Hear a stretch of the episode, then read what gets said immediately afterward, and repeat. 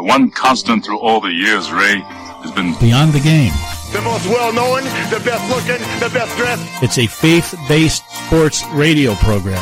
We would be honored if you would join us. The ladies are digging my sweet bass. I also really don't care. No, I'm saying I could have done what Spieth does because I do that every time I golf. Are you really that ignorant? Yeah. You guys are so young and stupid. Get ready. Here we go.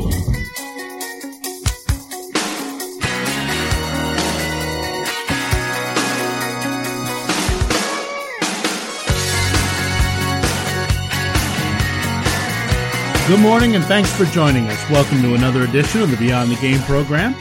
Beyond the Game is brought to you by Town and Country Pest Solutions, townandcountrysolutions.com. You can call Town and Country at 585-426-5024. That's 585-426-5024. Town and Country Pest Solutions, fearing nothing but God. I'm Rick Benson and joining me are those guys.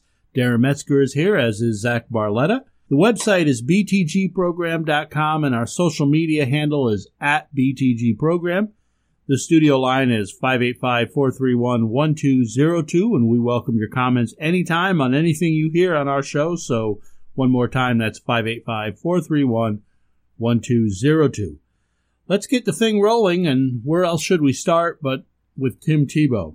The New York Mets signed Tim Tebow to a minor league contract and he'll begin his professional baseball career in the instructional league with their team in Port St. Lucie, Florida. And good for the Atlanta Braves, by the way, who baited the Mets into making a panic move after they floated the idea that they were interested in signing the former Heisman Trophy winning quarterback. You know, laugh all you want at the prospect of a 29 year old Tebow playing baseball, but last week, Major League Baseball teams took it seriously enough to have almost 50 different scouts representing all but two of the major league teams. Tebow has had more of his, more than his fair share of detractors and doubters, but the New York Mets are going to give him a shot. And why not? What do they have to lose?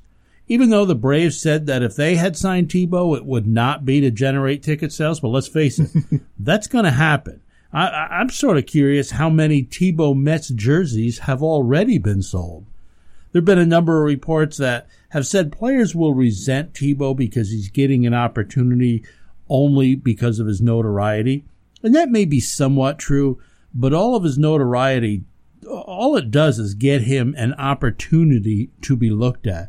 It does nothing more than get someone to the to, to come to the door to see who's knocking. It doesn't open the door, and unless he performs, he won't be kept around because of his notoriety. But if he does perform, and if he can help a team win, I know this about professional athletes. If you can help the team, you're going to have their support. Now, obviously, at 29 years old and having not played since high school, you'd think that the odds are probably stacked against him, but I'm all for giving him the opportunity to find out. He's not getting something somebody else could not have gotten as well. Yes, I suppose he had an advantage to hold a private workout where every team came to him, but that's because he'd already displayed enough raw athletic talent, enough to pique the interest of 28 professional baseball teams. Yet many people just want to see him fail. They seem to take pleasure in it. Why? Why would a guy like Tim Tebow have so many haters? He's not been implicated in any PED scandal. He's not been named in any disgraceful paternity suit or has faced any domestic violence or drug charges. His biggest crime is that he's outspoken about Jesus. So many want to talk about tolerance and freedom of speech, but let's be real. That's not what they really want. What they want is conformity to their own way of thinking. I had a guy in sports media tell me, I won't mention his name, but you'd recognize him if you're familiar with sports coverage in Western New York. He said Tebow turns him off because he doesn't answer the questions. He just spins it and talks about Jesus. And at first I sort of, I sort of understood where he's coming from. It was a perspective I hadn't considered before, that of someone assigned to cover him for the media. But the more I think about it, I, that's absurd. That's ridiculous. I think it's just a justification to hate on Tebow, and it's a cop out. I've heard a number of interviews, and near as I can tell, Tebow always answers the questions. Now, he's going to bring up Jesus every time he can, and frankly, I admire him for that. More of us should be doing that in our regular walks of life. Let's be honest enough, you know, be honest with me, be honest with yourself. Admit why you really don't like him, and what you don't like is Jesus. For many people, if they end up talking too long about Jesus, underneath it all, they're worried it'll eventually come to a place where they're confronted with their sin. So consequently, they hate conversations that include Jesus. John 15, 18, and 19 says, If the world hates you, you know that it has hated me before it hated you. If you were of the world, the world would love you as its own. But because you are not of the world, but I chose you out of the world, therefore the world hates you. I'm not sure Tim Tebow will ever make a major league roster, but I hope he does. He's not being given an unfair advantage. Many, if not most teams, hold open tryouts. If you really want, you could try out for a team. Of course, you risk failing, and it's probably easier to sit on your couch and complain about how other people are doing. You may not get all the teams to come to you, but so what? Figure out how to make yourself stand out. That is the only advantage that he's been given, and he earned that himself. Just like he will have to earn everything else if he wants to advance up the ranks and eventually crack the lineup with the New York Mets. I wanted to avoid talking about the national anthem stuff. I really did. I felt like we discussed it last week, and I was like many other people who disagreed with the disrespectful, misguided protests. Yeah, I, you have a right to protest, but disrespecting a symbol of this great nation is just the wrong way to go about it. They wanted to bring attention to the persecution of black people. Has has it done that? I don't think so. It's become a conversation of an individual's rights and a conversation about is what is respectful or disrespectful. Frankly, I think we have a generation of people who didn't grow up reciting the pledge to the American flag in school and who've seen the majority of the televised sporting events opt for extra commercial time as opposed to actually airing the national anthem. That is, unless it's a big game or something special. So why would I expect this group of people to find that not standing for the flag to not be disrespectful? They're completely ignorant of the matter. Now, I didn't say they were stupid. I said they lack necessary knowledge of the situation. They haven't been taught. They haven't been taught right from wrong. And while I tried to avoid talking about eh, about the subject anymore, I can't help it, especially after what Seattle Reigns soccer player Megan Rapinoe had to say after the Washington Spirit anticipated her protest of the flag and denied her the opportunity. If you're not familiar, the Spirit are owned by a gentleman who's a veteran, and they said in a statement he's lost friends in overseas conflicts. He's had lost had his close friends lose friends in overseas conflicts. Therefore, they decided to play the anthem after the teams completed warm-ups, but before those teams came back onto the field. The team said they did this, quote, rather than subject our fans and friends to the disrespect we feel such an act would represent. Now, there's no doubt, there's a little tit for tat here. I'm, I'm not sure that playing the anthem with teams not on the field is any less disrespectful than having players kneel or sit during it. But you know what? They didn't allow Rapinoe to hijack the spotlight. After the match, Rapinoe, who was perhaps a little embarrassed that she was one up and denied her moment, she said she was saddened by the Spirit's move, calling it blank unbelievable. She says, I think it was incredibly distasteful to say that I, four days before one of the worst tragedies we've had in our country, hijacked this event, obviously referring to the commemoration of 9 11. This is the ridiculousness of it all. Here she is, a player for the U.S. national team, currently playing for the Seattle Reigns. So to be clear, she hasn't yet protested the anthem while playing for the national team. But here she is saying that denying her an opportunity to protest our country's flag and anthem is especially distasteful because 9-11 is sensitive to our country. That just comes across so hypocritical to mm-hmm. me. I'm sorry, but I just think that statement is ignorant. I can't believe a clear thinking person would say such a foolish thing. That is, unless they were being defensive because they're a bit embarrassed. Now, of course, the journalist looking for a, sto- a story where there really isn't one, they baited Rapinoe, who is gay, by asking her if perhaps she thought the spirit's action had homophobic undertones. And rather than deflecting the question and taking it for what it is, the team just wanting to not let her upstage the anthem, predictably she takes a bait, plays the gay card, and says indeed it was because she's gay. She says, quote, uh, she's had conversations with spirit players, current and past, the fact that they don't have a pride night. I think they've made it pretty clear, at least internally, that's not something they're interested in. The Spirit don't have a pride night, so they must be anti-gay. I don't know that they have a faith night. So does that mean they're anti people of faith? They probably don't have a Chinese food night. So does that mean they're anti people who like Chinese food? Nobody could be anti Chinese food. Right. I like what Team USA hockey coach John Tortorella said. Any of my players sit on the bench for the national anthem, they will sit there the rest of the game. Now, I do wish he had said that, uh, clarified that if that if they did that as a member of USA Hockey, they can stay on the bench. And like with Rapinoe, if she wants to protest the flag, the anthem, or even the country as a member of the Seattle Reign, well, then I guess that's up to her. And of course, the Reign but it comes off as nothing more than hypocrisy when she does such things as a member of USA women's soccer, wearing the USA uniform, complete with the flags and the colors. If she wanted the message to be stronger, then walk away from that team. Let everyone know that you can't play for a team that represents a country who oppresses black people, gay people, redheaded people, whatever. Turn down the corporate sponsors, the endorsement deals, and the paycheck that comes with being part of the team which represents the evils of this great United States of America.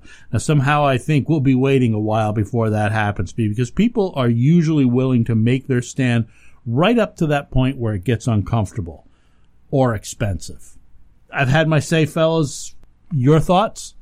I actually think you just hit the nail on the head, starting with Rapinoe here.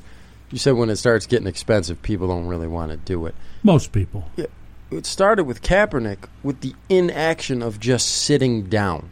It's, like, it's to me that was not only a disrespectful protest, it was a lazy protest. It was a thoughtless protest. Instead of actually taking action and doing something about you know the the travesties you see and you perceive in America, you just you, you, took the inaction of sitting down, and that's what probably annoyed me the most about the whole thing. I agree with both of the things you said. Going back to the Tebow thing, like nobody's going to resent him because he had a showcase. Because every international player that gets signed to this country has a showcase first. Nobody signs anybody sight unseen. So he's got only got the same opportunity that every Cuban player, every Latino or Asian player has ever had. So that's not a big deal in my book. The the Megan Rapinoe thing actually I think is worse than the Kaepernick thing. It bothers me more because this is somebody the only reason we even know who Megan Rapinoe is is because she represented the United States of America in international play.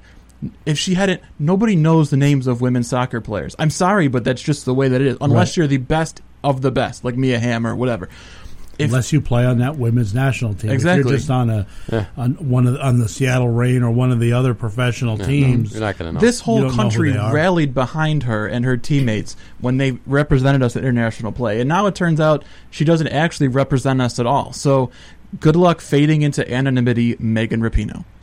We got a lot more coming up for you today in the program. I do hope you'll stick around, spend some time with us. We're going to talk college football with Tim Hiller of Next Level Performance. We'll also talk with Sarah McClellan. She's the women's head soccer coach at Roberts Wesleyan College. Plus, we'll cover a few topics during our shenanigans segment. This is the Beyond the Game program brought to you by Town and Country Pest Solutions.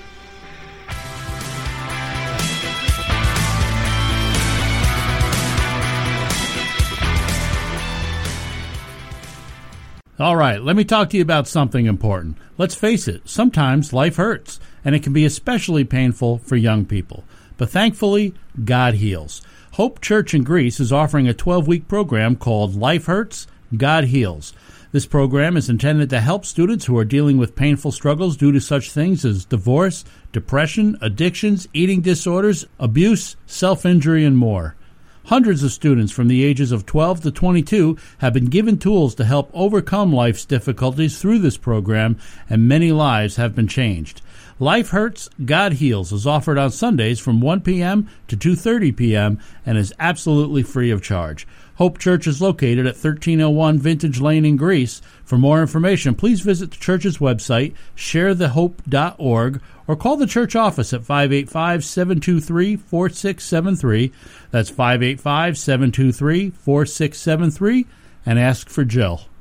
Title sponsor Beyond the Game is Town and Country Pest Solutions, and they have been for the two plus years the show has been on the air. But that is nothing compared to the nearly 30 years of ridding your homes and businesses of unwelcome pests. And I'm not just here reading a commercial script for them. I am a happy and satisfied customer. They have taken care of a mouse, bee, ant, and even fly problem for me. Yes, my house is old and falling apart, and I get all sorts of critters, but unlike swimmers not named Michael Phelps, they have an answer to beat their competition and rid your home of pest problems.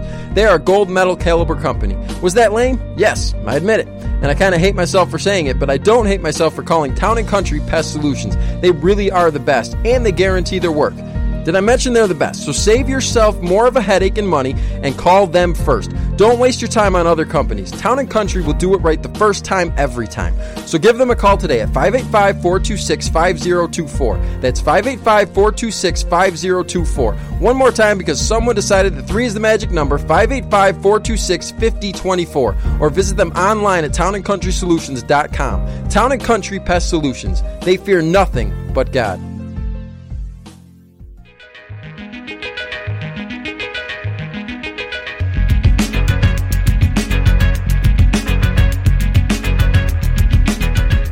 Want to welcome you back into the program. Beyond the Game brought to you by Town and Country Pest Solutions at BTG Program or BTGprogram.com. Tim Hiller is a former NFL quarterback. He's also co owner of Next Level Performance and the author of the book Strive Life is Short, Pursue What Matters. It's my pleasure now to welcome Tim back into the program. Tim, I'm so glad you could join us. Hi, Rick. Thanks for the opportunity. And last weekend was just, I mean, it was billed as the greatest opening weekend ever, and it, and it certainly didn't disappoint. A number of upsets LSU, UCLA, Oklahoma, Notre Dame, all going down in week one. And I can't leave out Northwestern, who, of course, lost to your alma mater, Western Michigan. Were any of those upsets more or less surprising to you than the others?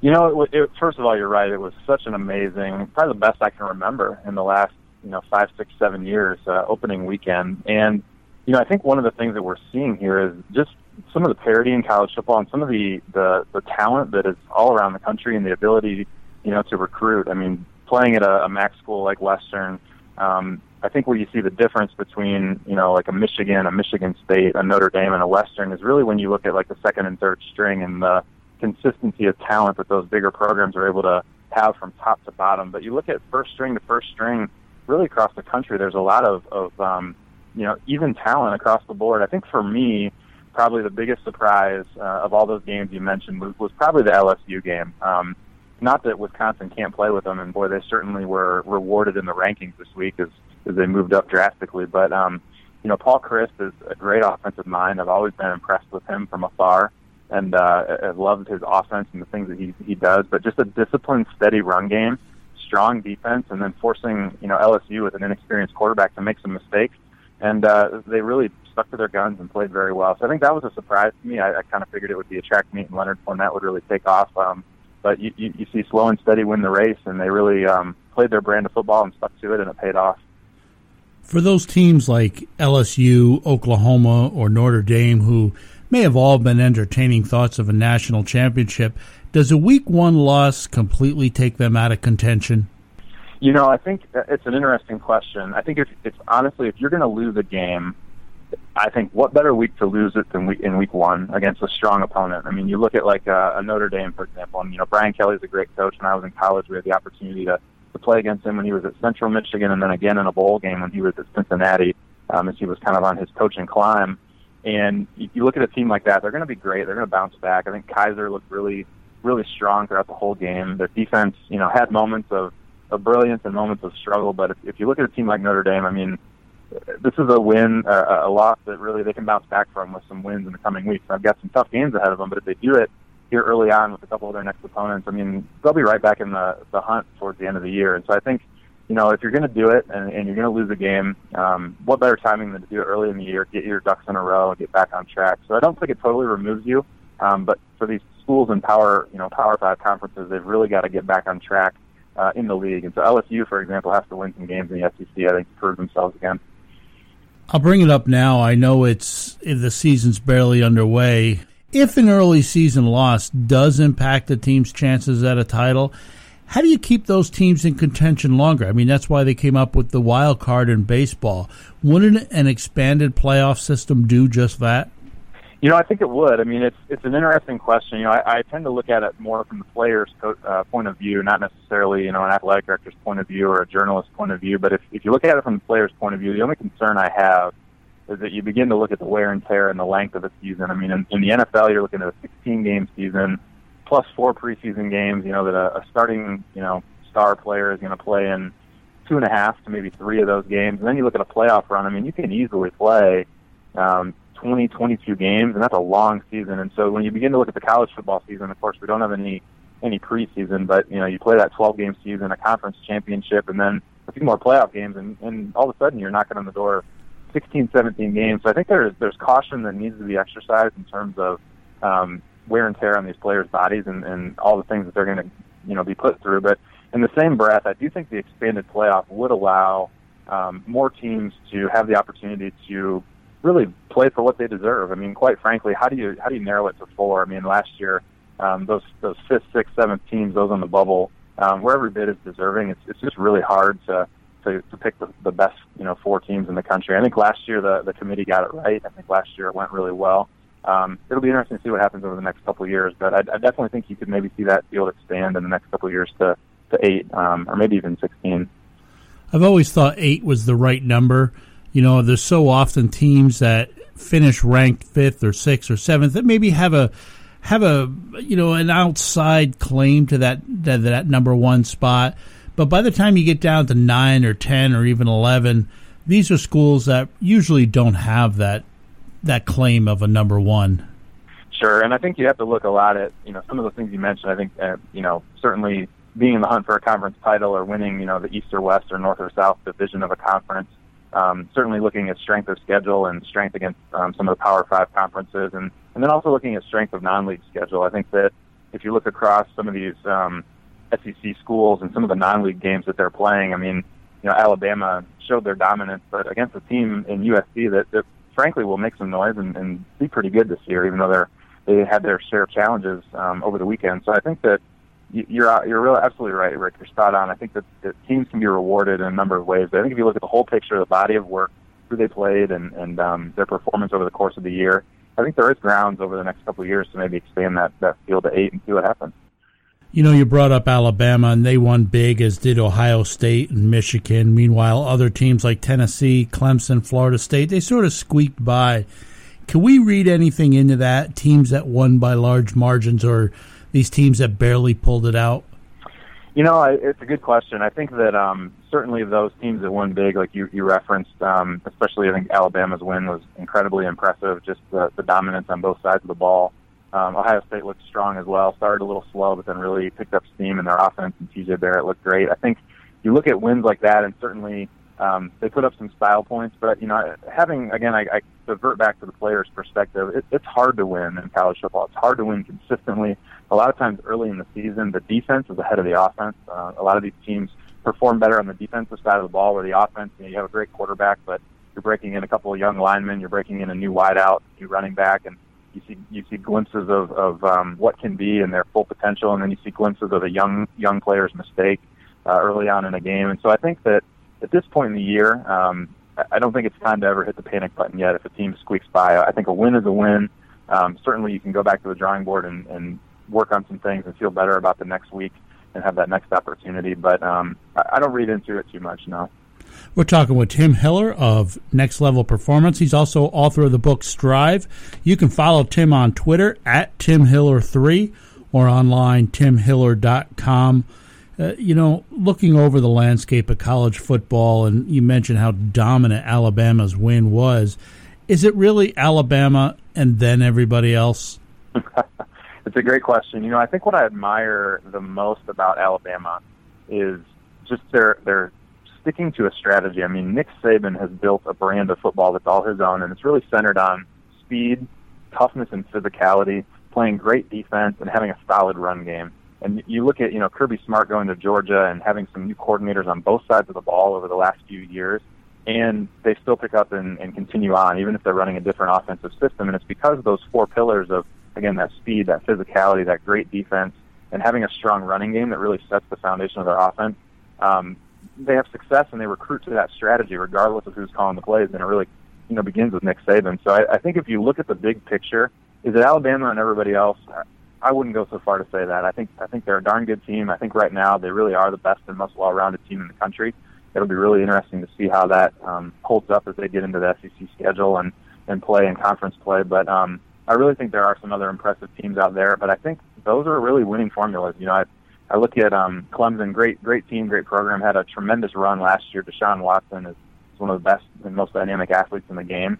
Um, it's a little bit more of a finesse style, and you know I, I'm a little partial, a little biased. I grew up in the Midwest. I, I love um, I love the MAC certainly. I played in it, but I, I love the Big Ten as well. And there's something to be said for a strong run game uh, that can be downhill, hard nosed, um, set up the play action pass, and Alabama does that really well. And in, in today's you know spread era, um, we don't see as many teams doing that as well. And so I think that's where schools like uh, you know we looked at Wisconsin and we saw how physical their run game was. I mean that wins games and it wears down good defenses. And so I think that Alabama's onto something special. I don't think it's you know them ahead of the pack and everybody else, but I do think right now they they look like the team to beat.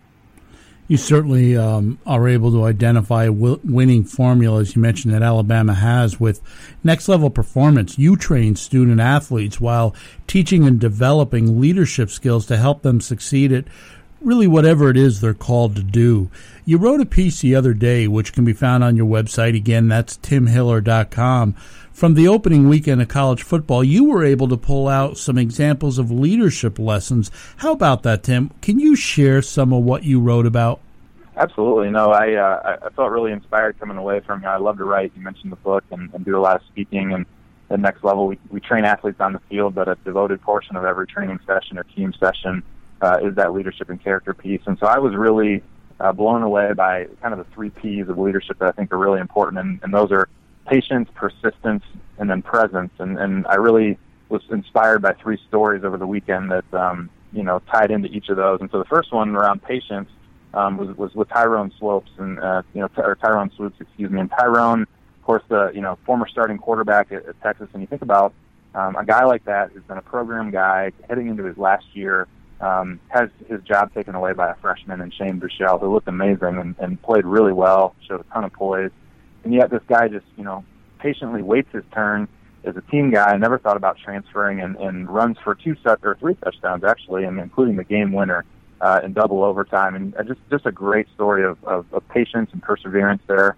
Um, you know, around persistence, um, had to call out uh, the the star running back from Pittsburgh, um, uh, James Conner, who really you know, has, has been a model of, of persistence and, and just overcoming the odds. You know, early on had a great start to his career as a freshman, as a sophomore, was a first team All American. I think the first in over 25 years since Ironhead Heyward at, at, at Pittsburgh, and just had a stellar uh, first couple years. And then he opening game of the 2015 season as a junior tears his MCL, misses the whole year, and then if that's not enough, in December of that year he's diagnosed with Hodgkin's lymphoma, and so um, you know he just makes a vow publicly, says I'm going to beat this, I'm going to be back. And just got a standing ovation when he took the field at, at Heinz Field this Saturday and a win over Villanova. Had two touchdowns, and I mean, you think about a kid overcoming cancer um, you know, three or four months after being cancer free, uh, came out, took the field, and had a great game, scored two touchdowns. Just an incredible, incredible story. Uh, and then the final one, just around presence. You know, one of the things that I believe about leadership is that a leader's presence, um, a leader's legacy, is really that legacy is defined by their presence in their absence. Their presence in their absence after they're gone. What kind of mark have they made? And uh, sadly, we lost uh, college football lost a young man named Sam Foltz, who was a punter uh, at Nebraska. Heading into the end of his career, he was an instructor at a Kohl's kicking camp, which is a nationally known camp in Wisconsin, and, and died in a tragic car accident.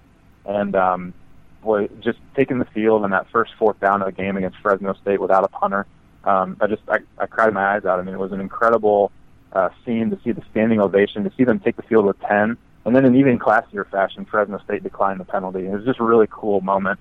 Um, to see them honor their fallen hero. And I think it really showed the impact that he had beyond the game. And, and that was really the point of the post is that, you know, there's so much more than just what takes place in the field. And that's what we are trying to stress at next level and, and stress with all of our athletes that we have the pleasure of working with and training is that, you know, you're a person beyond the game. You have gifts and talents. And, and I think those three stories really exemplified um, what's good and right in college football.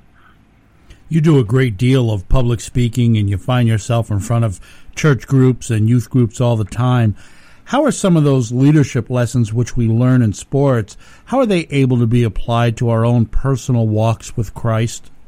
It's such a great question. You know, I think um, one of the things that, that I see in, in terms of a team environment and when kids are competing as a student athlete is, is so often um, the world of sports and the world of achievement uh, encourage us and tell us that it's all about ourselves. That that we need to get the stats, we need to get the scholarship, we need to be the starter, we need to achieve these things, and it's, it's even further driven by our media and by our social media and um, this sense of you know notoriety and accomplishment that all athletes um, feel this I think pressure to pursue, and, and rather when we take a back seat um, to God's will for our lives, when we take a back seat to the goals of our coaches, of our team, um, and those type of things, and really put that first and make it an objective to fill a role. I think Tyrone um, Swoopes is a great example of that in the sense that you know he could have transferred easily and probably gone and, and went and played somewhere else, and he the willingness to ride it out, accept and own his role, and put the team ahead of him uh, himself and his personal objectives is just a tremendous example of some of the lessons we can learn in, in sports. But really, they apply in the workplace. They apply in our families. I think about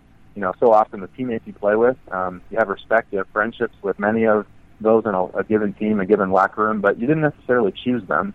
And I think you, you enter the workplace and you enter uh, into the world that we live in, and you wouldn't necessarily choose to work with some of your coworkers or live by some of your neighbors, but there's this element of love and compassion and trust um, that, that we want to have with other people in our lives and in our, our walk with, with Christ as we seek to make an impact on them. And I think that um, all these lessons and more, overcoming adversity, overcoming challenges, mental toughness, serving others, making a difference with the platform athletics provides, the, end, the lessons are endless that we can learn um, from the game that we play, whether it be football or another sport. And so I'm just very passionate about sharing that that reality and that perspective with student athletes and helping them to see that you know someday the game's going to end, and when it does, you're well equipped to, to do life well, to live your faith well, um, to make a difference in the world using your other gifts and talents, and you're in a better position because you were an athlete.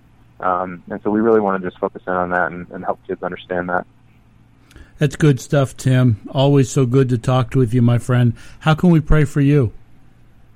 Oh, thank you. I always in the need of prayer, and uh, you know, I think lately uh, the Lord has, has been so good. But it really, in the in the busy season of life, we have we've been blessed. My wife, Michelle, and I have uh, a 15 month old at home, and um, a lot going on at you know work professionally, and some of these opportunities that uh, you've aforementioned, and it's a blessing. But also, just just I would ask for prayer for strength to, to be a, a great dad, a great husband, and um, to keep God first and, and family a close second um, before some of these endeavors. It's it's challenging sometimes and, and, and hard work to, to preserve that, but it's so important. And um, I just appreciate your prayer in that, and always a pleasure to be on the show. You can find out more about Tim, timhiller.com. Follow him on Twitter at timhiller3. Read the book, Strive, Life is Short, Pursue What Matters. He's the co owner of Next Level Performance, a former NFL quarterback, and just a friend of the program. Tim, thanks again for coming on with us this morning. My pleasure, Rick. Take care.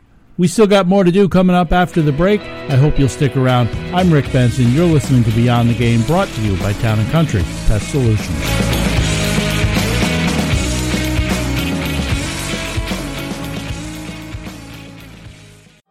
When I have a home remodeling project, whether interior or exterior, I call McAfee's Remodeling Company. Family owned for nearly two decades, McAfee's Remodeling Company is the name I trust. Mike McAfee put a new bathroom into my house three years ago, and I'm still getting compliments on it every time someone comes over to visit. Mike and his crew are experienced and professional, and you'll be thrilled with their work. So give McAfee's Remodeling Company a call today at 402 1070. That's 402 1070, or visit them online at McAfeeRemodeling.com. Space, the final frontier.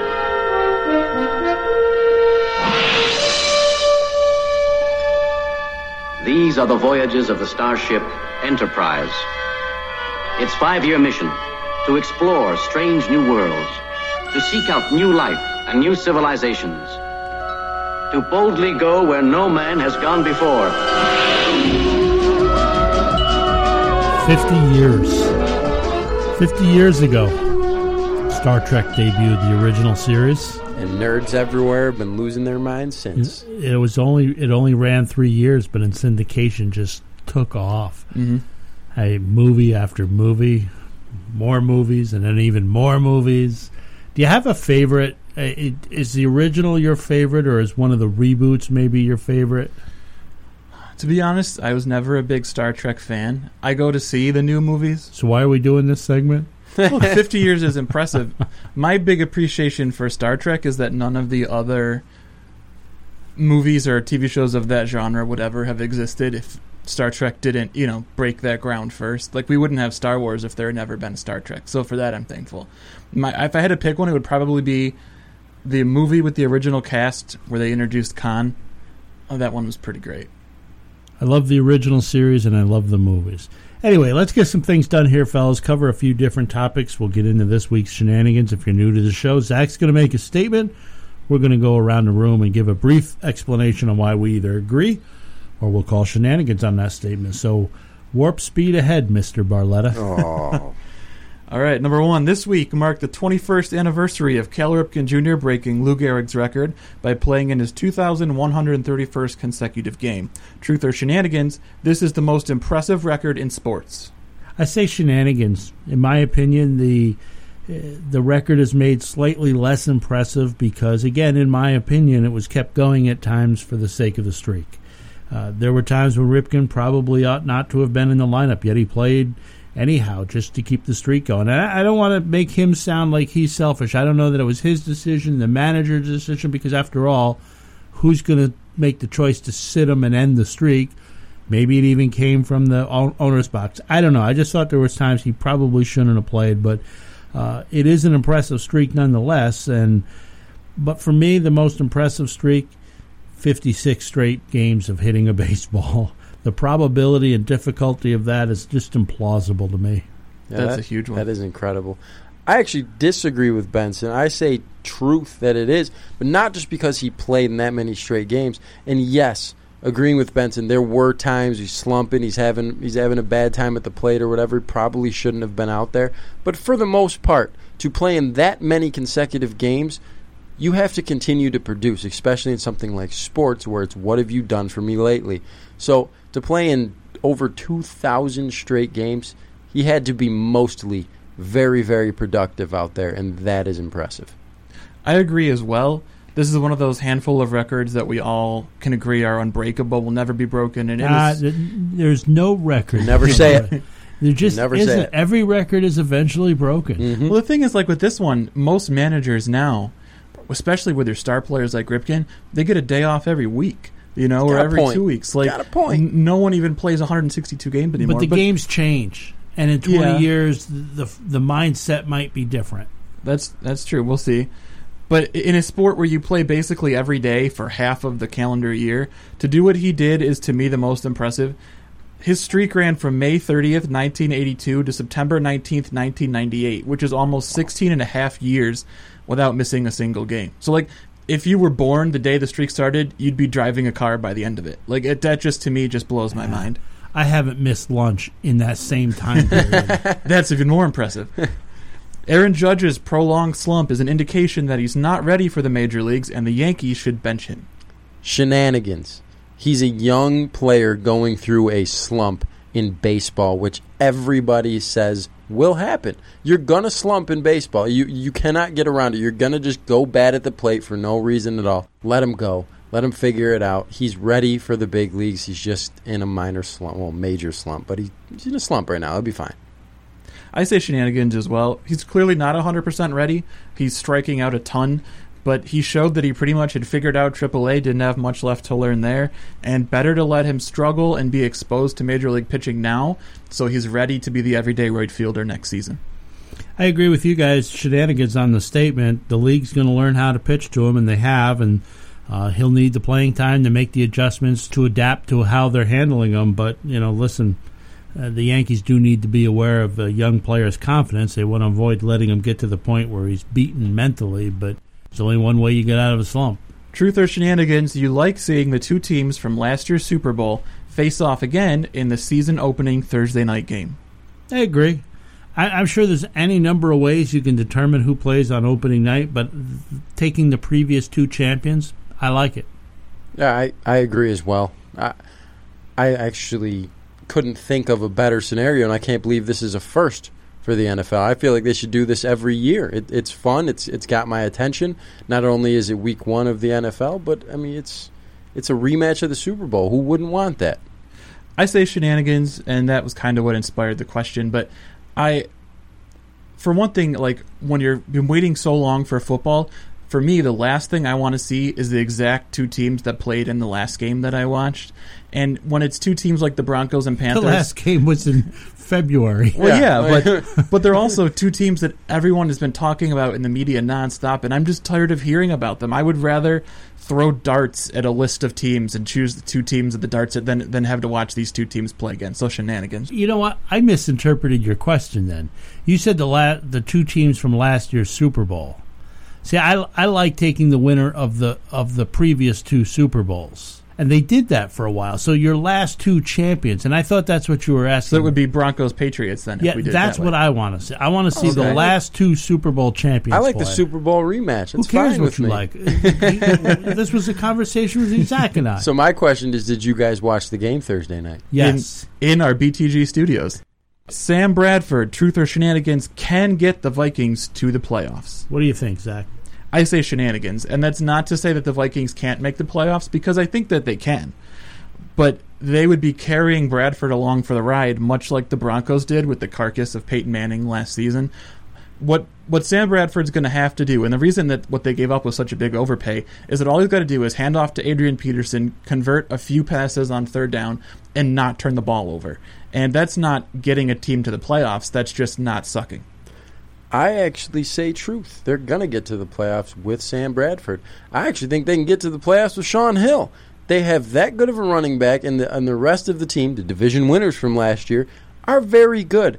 I don't think losing Teddy Bridgewater is as big a deal as everyone is saying. Yes, he was a young developing quarterback, but I think they're going to be just fine. it's a pretty big deal when it comes at this point of the season. When True. they've been getting prepared for the season with him as your quarterback. Now, I think Sam Bradford is going to be. I think he's going to excel here with with the Vikings. I mean, other than his less than impressive numbers and it's a performance on the field, I don't know why people are so down on Sam Bradford. What's wrong with you people? or his porcelain knees. Now, listen, I like the upside of Bradford. I still think he can be somebody's starting quarterback. I mean, maybe at some point I got to stop thinking that, but the Vikings have a lot of talent. I don't think they need to win with their quarterback play. Now, Bradford's can play better than just, you know, as you were saying, Zach, doing enough not to lose. You know, I, I think he can play better than that. And listen, Trent Dilfer won a Super Bowl. That means Zach Barletta could win a Super Bowl. You heard it here and first. if Zach could win it, then Sam Bradford can win a Well, Super that's kind of the point I was making too. Is Darren brought up Teddy Bridgewater? It's not like Teddy Bridgewater was Brett Favre. You know, Teddy Bridgewater was conservative game manager, just like they're going to ask Bradford to be. There's not much difference to me. When we come back, we're going to talk with Sarah McClellan. We're going to talk a little soccer with her. She's with Roberts Wesleyan College. You're listening to Beyond the Game, brought to you by Town and Country Pest Solutions.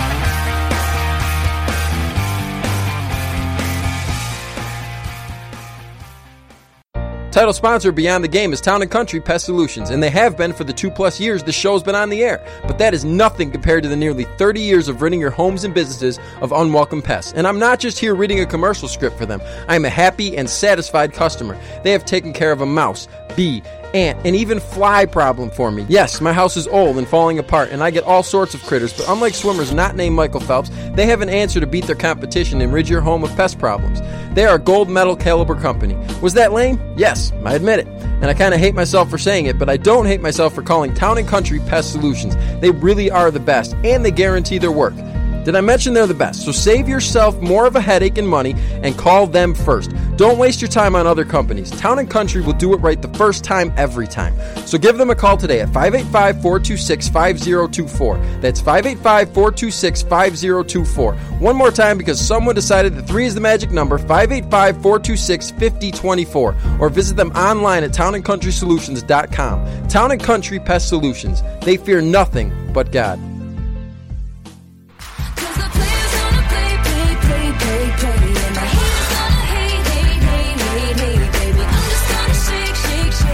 The head coach of the women's soccer team at Roberts Wesleyan College is Sarah McClellan. She joins us now on the BTG studio line. Thanks for coming on the program, Coach McClellan. We appreciate your time. Yeah, thanks for having me. In your first season with the team, you take over a program which has posted six consecutive winning seasons and last year made their first ever trip to the D2 National Championships. Do you feel any extra pressure to keep that string of success going? Well, that's a great, great question, and um, you know, it's one of the things that in, enticed me to to look at Roberts uh, to become the coach here. Um, as far as extra pressure, not really. I don't. Um, of course, I want success, but I'm not out to prove myself. I'm I'm here to build our program, and uh, I feel like I've had a lot of experience in building programs, and um, I'm really fortunate and excited to to get our program back into that level of uh, championship caliber success. Let's talk a little bit about this year's squad.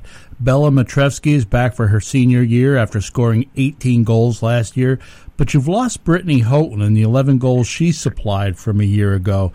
Now, obviously, Bella will be relied on greatly, but how do you replace Houghton's offense, and who are you counting on other than Bella to lead this year's squad? It's tough. I mean, um, we really do rely a ton on Bella, and she's getting double and triple teamed. So uh, we are still a work in progress on the offensive end. We've got a lot of young players, uh, freshmen that we're trying to train, and uh, the first thing we needed to address in the beginning of the season was to shore up our defense. And I think um, they're doing a pretty good job. I mean, we've held our teams to to low uh, goals, but now we need to find confidence and find some rhythm in our attack. Um, Bella's going to be huge in that because she can be uh, both the playmaker and the finisher. Uh, and I think once she gets rolling, once she gets a couple goals um, under her belt for this season, I think she's going to just be unstoppable.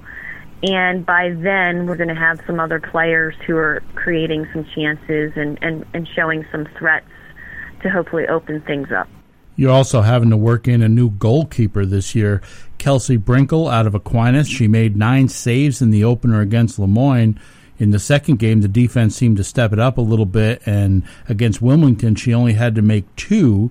Each of those games was a tough luck, one nothing loss. How important is it for a freshman goalkeeper to play well early in the season and build the team's confidence as well as her own? Yeah, I think um, the goalkeeping position in itself is one of the toughest positions. Um, you, you're kind of out there by yourself, and uh, any mistake that you make is uh, there's an immediate consequence. It's it's a goal. so everyone else on the field gets to make mistakes and still recover from mistakes, but um, for goalkeepers, it, it's tricky and to be a freshman goalkeeper, um, I have a, a tremendous amount of respect for Kelsey, the way that she's come in. Um, she's very coachable. She's doing great. Um, I think she's ahead of schedule of where where we planned on her. Um, so she's going to continue to improve as the season goes on and as she gets more experience. Um, we've got, uh, you know, we have another goalkeeper as well, Ashley Exner, and I'll tell you, the two of them just have great training attitudes. And Marissa uh, Sell, our goalkeeper coach, is doing an excellent job with them. So I feel really good about the direction we're headed uh, with our goalkeepers this season. As I mentioned, the first two games of the season were both tough luck, you know, one nothing losses. You felt the team played too tentatively in the opener. Have you seen improvement since, and are you pleased with where the team is at? Yeah, you know that first game, um, I just don't think was indicative of the attitude that we want to play with, um, as, and the confidence that we want to play with. Um, sometimes you have to fake it till you make it, and um, but then in the second game, I felt like we improved tremendously in um, both our speed of play, our possession, and um, and our competitive spirit, I thought that we really took it to Wilmington and were a little bit unlucky with the result. Um, but I was really pleased with the improvement.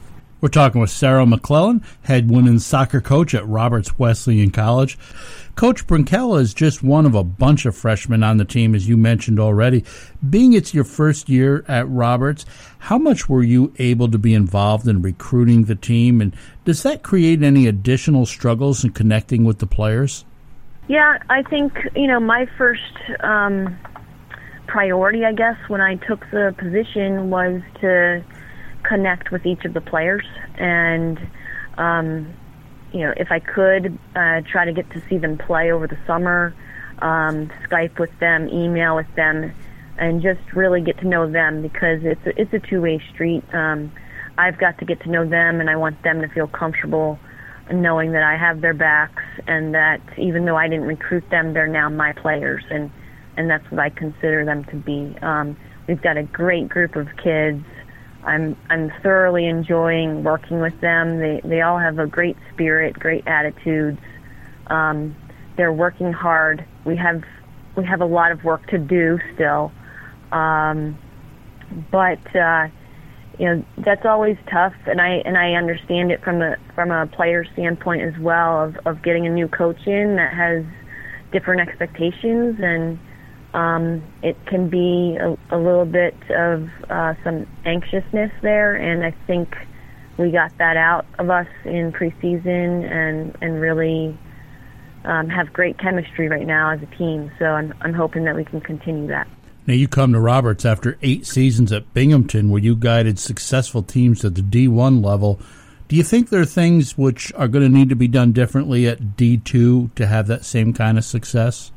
I it's a good question. I think, um, you know, I, I don't think there's really that many areas that uh, I'm going to, to change, although I, I want to bring that level of um, quality in our play and that technical ability and uh, the fitness emphasis to our to our team here.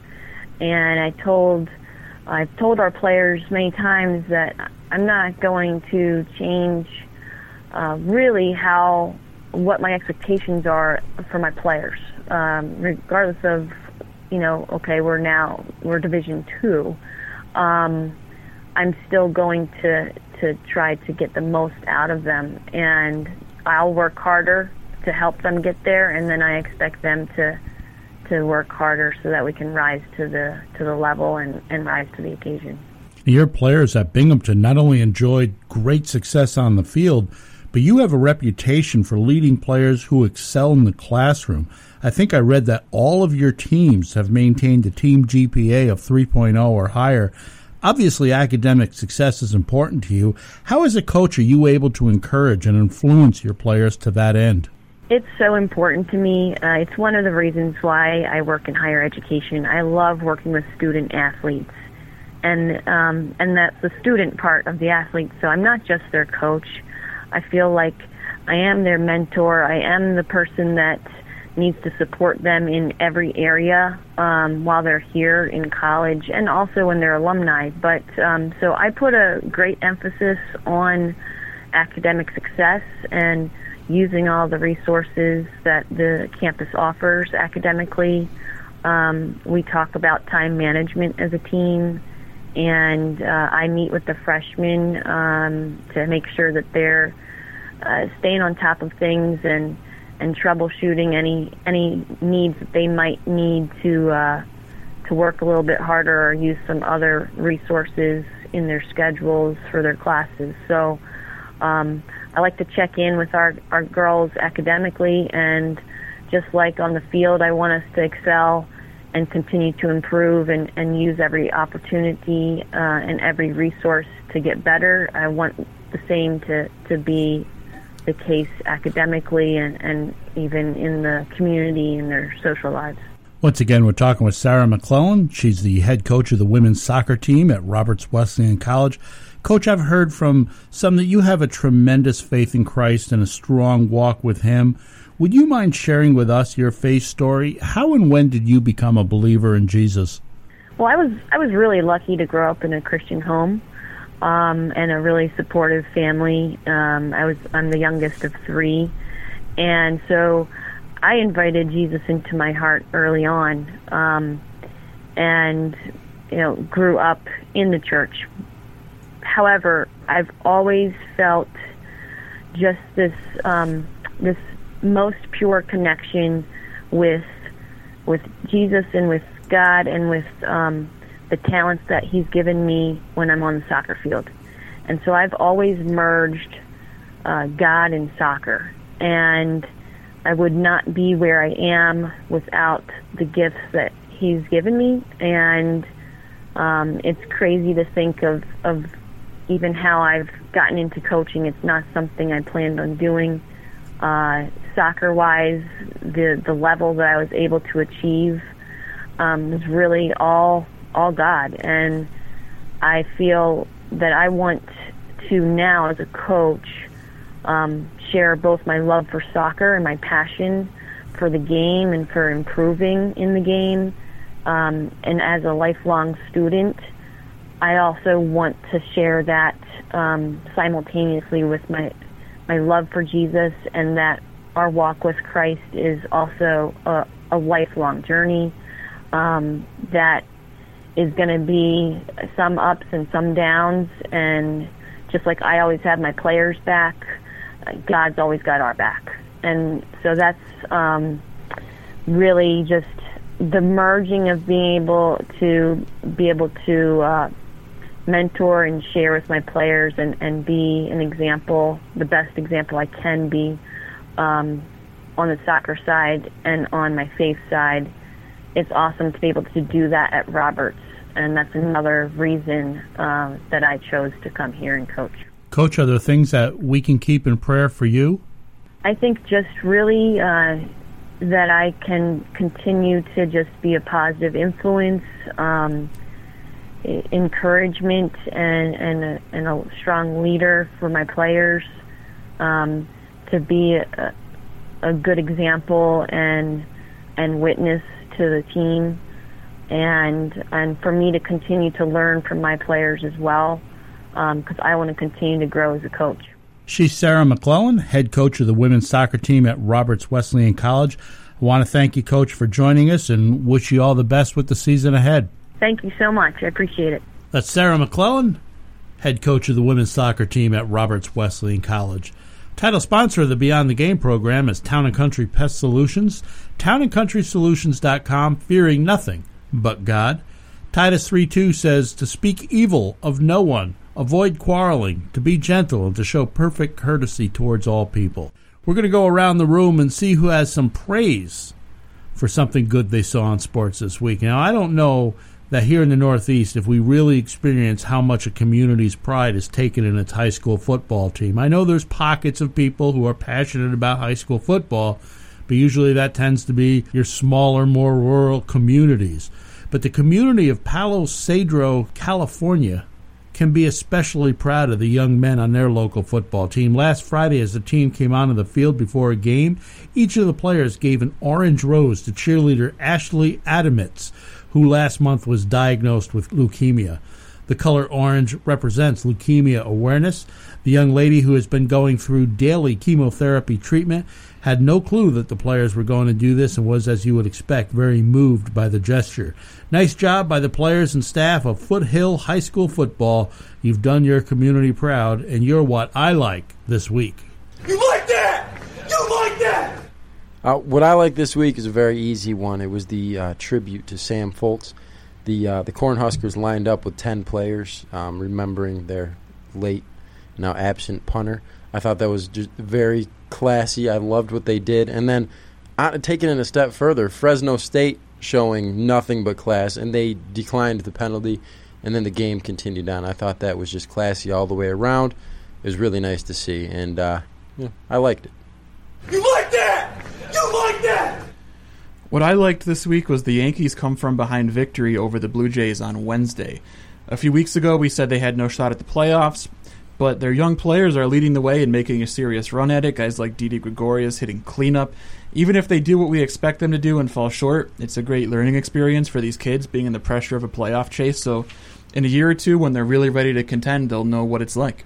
You like that? You like that?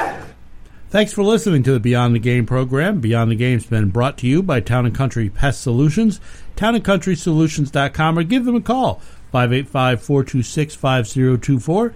That's 585 426 5024. Tell them Benson sent you. For those guys, I'm Rick Benson. Lord willing, we'll be back together again next week, right here at this same time. Have a great week, everybody.